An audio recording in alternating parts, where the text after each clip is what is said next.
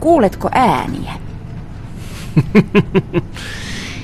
ähm, en mä ihan niin sanois, mutta jostainhan ne, yleensä mä sävellän sillä tavalla, että, että mä menen pianon ääreen istumaan.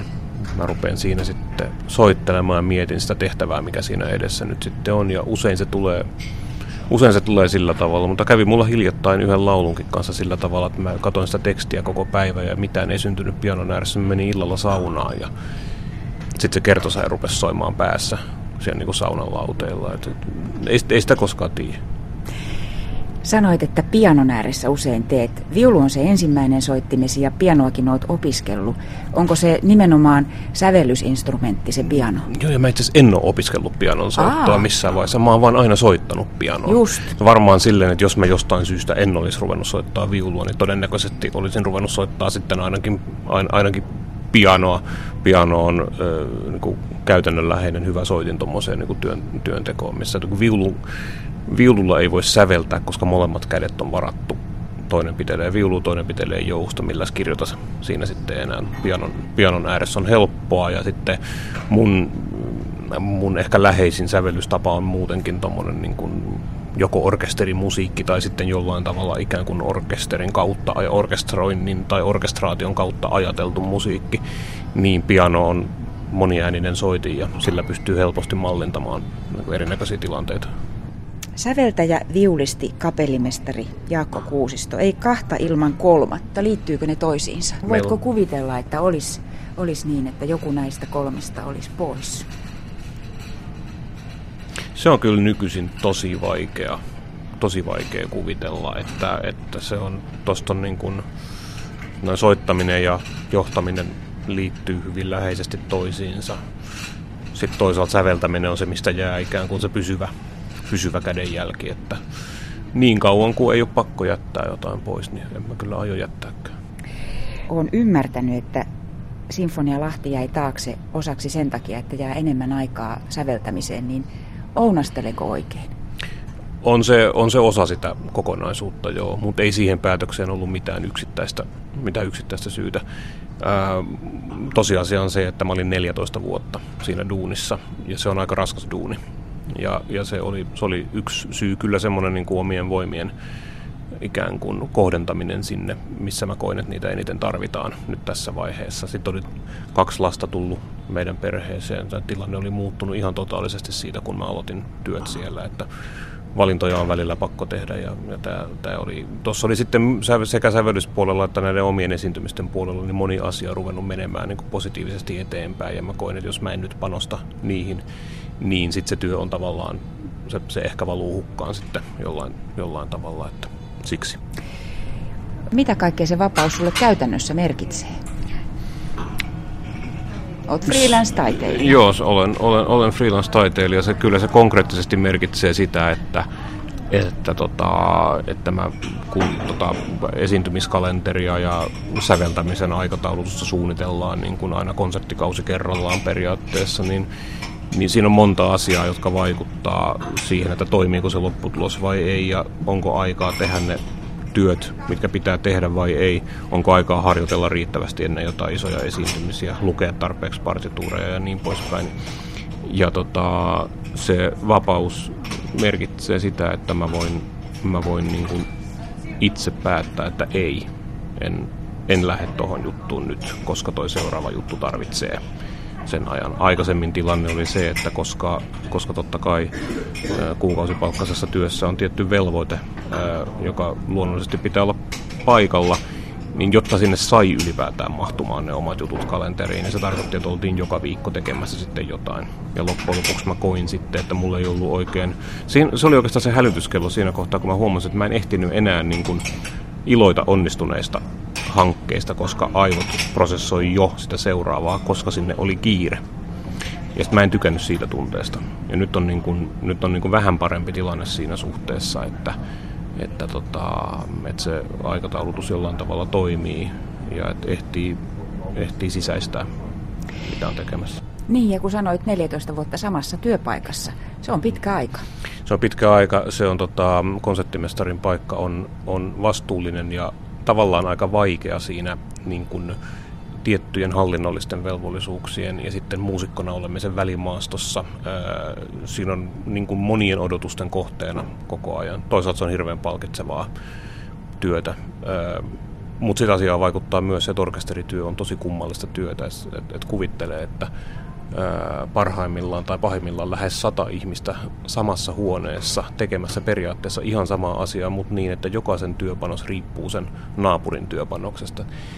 Se ei vertaudu ihan suoraan mihinkään muuhun työhön ja se, se on tavallaan rikkaus, mutta tavallaan se, on, tota, se tekee siitä myöskin haavoittuvaisen olet toiminut orkestereissa hyvin erilaisissa rooleissa. Tämä konserttimestarin rooli, kapellimestarin rooli on sitten erilainen ja sitten olet myös solistina usein. On tällaisia tuttuja orkestereita ja sitten vastaan tulee vallan uusia orkestereita. Kun olet paljon kiertänyt maailmalla esimerkiksi solistina, niin minkälainen se tilanne on? Siellä on orkesteri, jota et välttämättä tunne. Kapellimestarikin voi olla uusi ja sitten sinä menet sinne suurena starana paikalle. Vai mikä se on se tilanne? No ei, se ei, se ei niinku tommosen niinku oikeastaan stara, äh, staramittapuun mukaan, tai mä en ole kokenut sitä sillä, sillä, sillä tavalla, että missään nimessä en ole niinku sellainen niinku maailman tähti, että mua niinku palvottaisi tuolla jotenkin, että se on hyvin semmoista niinku normaalia muusikkolähtöistä kollegiaalista toimintaa. Solistina mä oon kokenut aina sen, että kun tulee orkesterin eteen, niin se vastaanotto on aina lämmin. Että sinne tulee yksi muusikko, siihen niin kuin seisomaan muiden muusikoiden eteen ja se on yleensä semmoinen tilanne, missä, niin kuin, missä niin kuin tuetaan ja kannustetaan ja, ja, ja se on, on niin kuin hieno, hieno se tilanne. Se voi olla sitten myös kapellimestarille, mutta se yhtälö on paljon monimutkaisempi, koska kapellimestari on se, joka käyttää valtaa siinä tilanteessa, joutuu harjoittamaan sen orkesterin. Kapellimestareita arvioidaan hyvin erilaisella asteikolla ja orkesterin oma suoritus siinä konsertissa ei oikeastaan ole paljonkaan sen solistin tekemisestä riippuvainen, mutta hyvin paljon kapellimestarin tekemisestä riippuvainen, että, että tota, paljon ankarampaa kohtelua saa usein kyllä osakseen kapellimestarina ja se, se suhde on niin kuin erilainen. Mutta mielenkiintoisemmaksi mä oon kokenut ne tilanteet, missä mä oon päässyt olemaan sekä että, että on kutsuttu johtamaan jonnekin, mutta sitten pyydetty, että voit sä soittaa solistina myöskin tässä, koska, koska silloin silloin niin kun sä kuitenkin pääset soittamaan ihan konkreettisesti yhdessä heidän kanssaan, etkä niin kun ole siinä mielessä lainausmerkeissä niin kun johtajana tai pomona siinä. Se on usein silloin helpompi ja mm, ikään kuin suorempi se kontakti myöskin sitten niissä osissa konserttia, jotka joutuu itse asiassa ihan tahtipuikolla sieltä, sieltä niin kuin huitomaan. Et ne, on, ne on ollut hauskoja. No minkälaisena johtajana itseäsi pidät? Sitä on hankala tietysti itse sanoa, mutta mitä, millä tavalla toivoisit johtavasi kun johdat? No tietysti se, että on ollut pitkään orkesterityössä, niin, niin sitä tietää aika monta semmoista asiaa, mitkä on ehkä hyvä ottaa huomioon, kun menee sinne ja minkälainen, minkälainen harjoitustekniikka noin niin kuin normaalisti toimii, mikä, mikä, mitkä asiat on semmoisia, mitkä mahdollisesti turhaan rasittaa orkesteria, joilla ei välttämättä kuitenkaan saada hyviä tuloksia aikaan. E, sen mä yritän pitää mielessä, mutta en mä sitä niin laajemmin ole ajatellut, että mä jotenkin mua kiinnostaa siinä vaan se, että mennään tekemään musiikkia. Ja, ja kaiken pitäisi niin kuin lähteä siitä, että en mä jaksa niin hirveästi analysoida niitä tilanteita, että mä yritän luottaa siihen, että, että mä yritän saada sen niin kuin että ollaan rehellisiä sille partituurille, mitä ollaan tekemässä ja koitetaan saada se mahdollisimman hyvään esityskuntoon siinä ajassa, mikä, mikä on annettu. Ja toki mä yritän ylläpitää niin kuin positiivista ilmapiiriä. Mä en, mä en ole missään nimessä niin kuin äksyilijä niissä, niissä tilanteissa. Ja useimmat orkesterit reagoivat positiivisesti siihen. Jaakko Kuusisto, voisiko ajatella, että kun olet muusikko perheestä ja taideperheestä, Olisiko voinut olla mitään muuta vaihtoehtoa kuin että sinustakin tulisi musiikin ammattilainen? Kirjanpitäjä.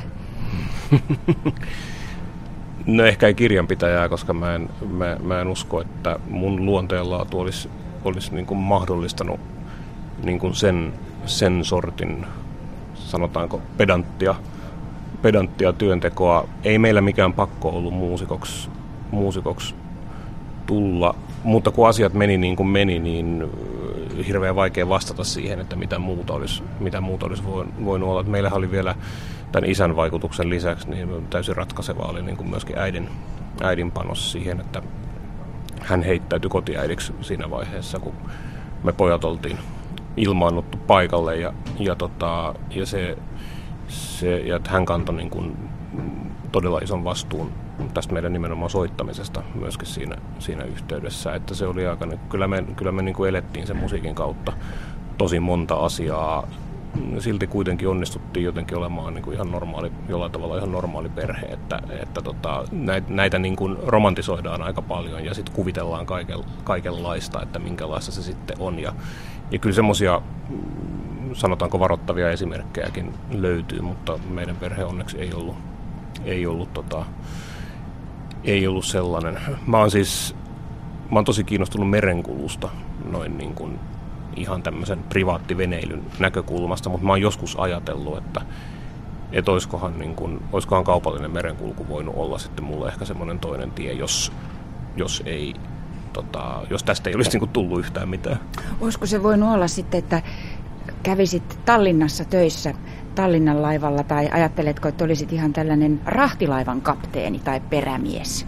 Kyllä se varmaan jotain olisi jotain vähän kiinnostavampaa olisi sit saanut olla, kun toi, mä voin kuvitella, että tuon Tallinnan laivan ajaminen täytyy olla, niin kuin, se täytyy olla aika pitkästyttävää puuhaa pidemmän päälle, että, että, tota, että kyllä se, mulla oli, mulla oli mun veljen kanssa tilaisuus käydä tota, maailman suurimmalla risteilyaluksella Queen Mary 2 soittamassa yksi keikka tuossa viime vuonna. Me vietettiin pari päivää siellä sillä laivalla tuossa Hampurin ja Southamptonin välillä ja, ja tota, se niin mieluummin jotain sellaista sitten.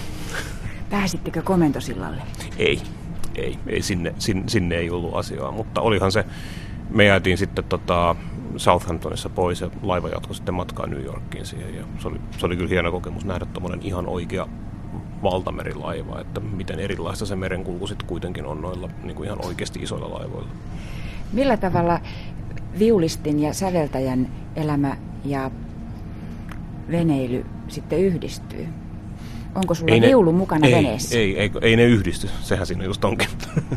että tota, kyllä sitten sit kun on kesäloma, niin sitten on kesäloma kyllä mä, en mä hirveän pitkiä soittopausseja pysty pitämään ja säveltäminenkin on kesämökillä mukana tavalla tai toisella yleensä, mutta sitten kun lähdetään veneilemään, niin ei se, niin kuin, ei se oikein siihen liity.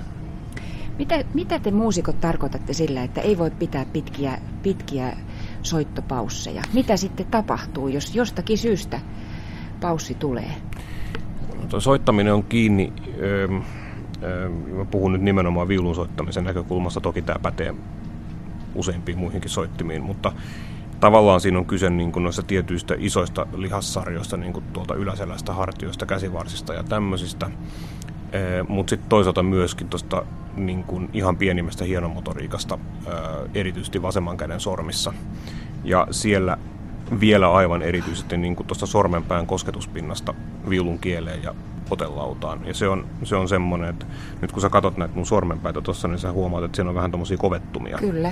No, ne on välttämättömiä ne kovettumat, koska se, se siis muuten tekee ihan julmetun kipeätä se soittaminen. Siis viulun kielet on aika kovalla jännitteellä siinä ja se ohuin e-kieli on todella ohut.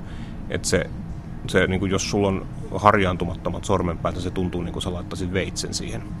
Ja sitten kun sä et soita viikkoon, pariin, kolmeen, niin noi pehmenee noin sormenpäät. Se on yksi, mikä tapahtuu. Sitten sun on pakko soittaa pari viikkoa, että sä saat tavallaan sen pienen känsän siihen takaisin, että sä pystyt ikään kuin täyspainoisesti soittamaan. Mutta sitten toki myöskin niin kun noi lihakset veltostuu muutenkin, että esimerkiksi vibraaton tekeminen viululla, niin se vaatii niin tuon vasemman käden tota, niin kuin vatkaamista ää, aika nopeasti ja ihan tietyllä tavalla, ja se vaatii tietyiltä lihaksilta just sen tietyn liikeradan ja kontrollin, ja se häipyy yllättävän nopeasti, kun sitä ei harjoita. Jaakko Kuusisto, ärsyttääkö se, että yleensä kun muusikon ammatista puhutaan, niin siitä puhutaan hyvin tällaisena eteerisenä ammattina, mutta nyt kuulostaa siltä, että sehän on ihan valtavan fyysistä. Olen luullut, että teillä on vain niskat jumissa, mutta se on ihan yksi, vain yksi pieni osa sitä fyysisyyttä. Joo, sitä on niin kuin vitsillä monesti sanottu, että jos viulu keksittäisiin tänä päivänä, niin, niin tota, työsuojelu varmaan kieltäisi sen saman tien, koska se ergonominen realiteetti on aika ankara. Ja kyllä meillä esiintyy aika paljon just hartia, yläselkä, niskajuttuja ja tämmöisiä, ja niitä pitää sitten pitäisi tietysti hoitaa. Tämä on hyvin käytännönläheistä hommaa siltä osin, kun se soittimen hallintaan ja siihen soiton suorittamiseen tulee se, että miten tuommoinen musiikillinen mielikuvitus ja semmoinen toteutuu, niin se on sitten vähän toinen juttu. Mutta siitä ei ole mitään iloa, jos paikat ei ole kunnossa.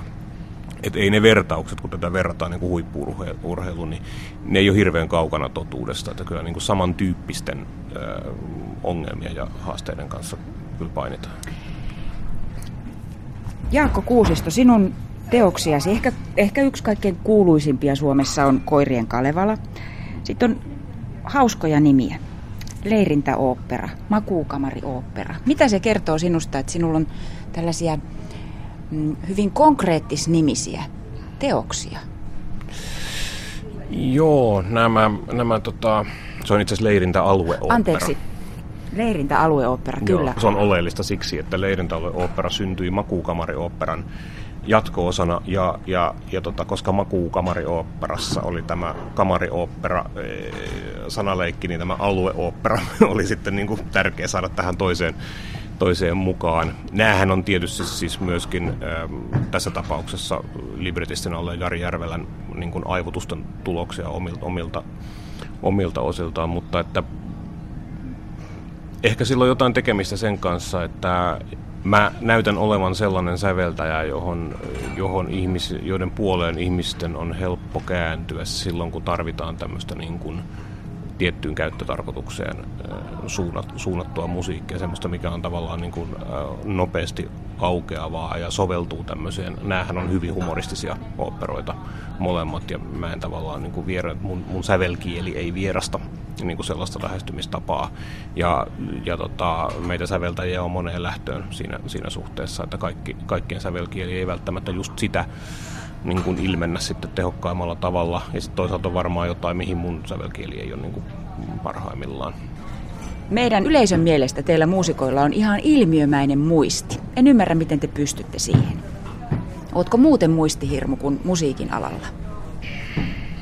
En mä ole hirveästi mitannut sitä muulla kuin, muulla kuin musiikin, musiikin alalla. Mä luulen, että musiikin harrastaminen pienestä iästä asti todennäköisesti kehittää sitä osaa aivoissa, missä nämä asiat, keskittymiskyky, muisti ja muu asuu.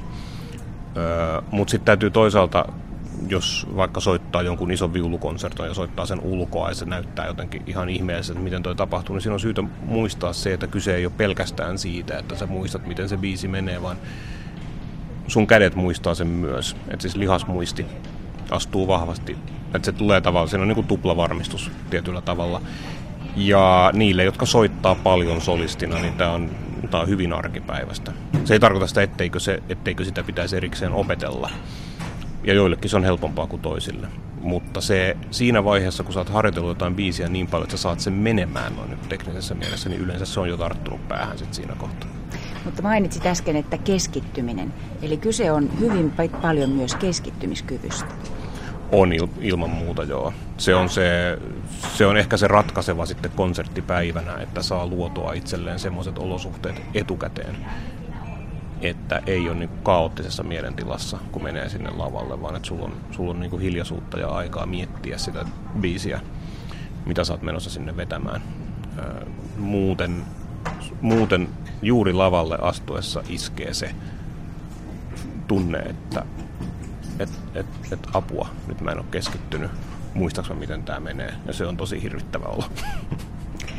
No minkälaisen riskin nyt otat? Tässä on esiintyminen edessä ja tässä me vaan istutaan lämpiön puolella. Tässä me vaan rupatellaan, joo. Ei se nyt, ei se nyt tästä mene nyt.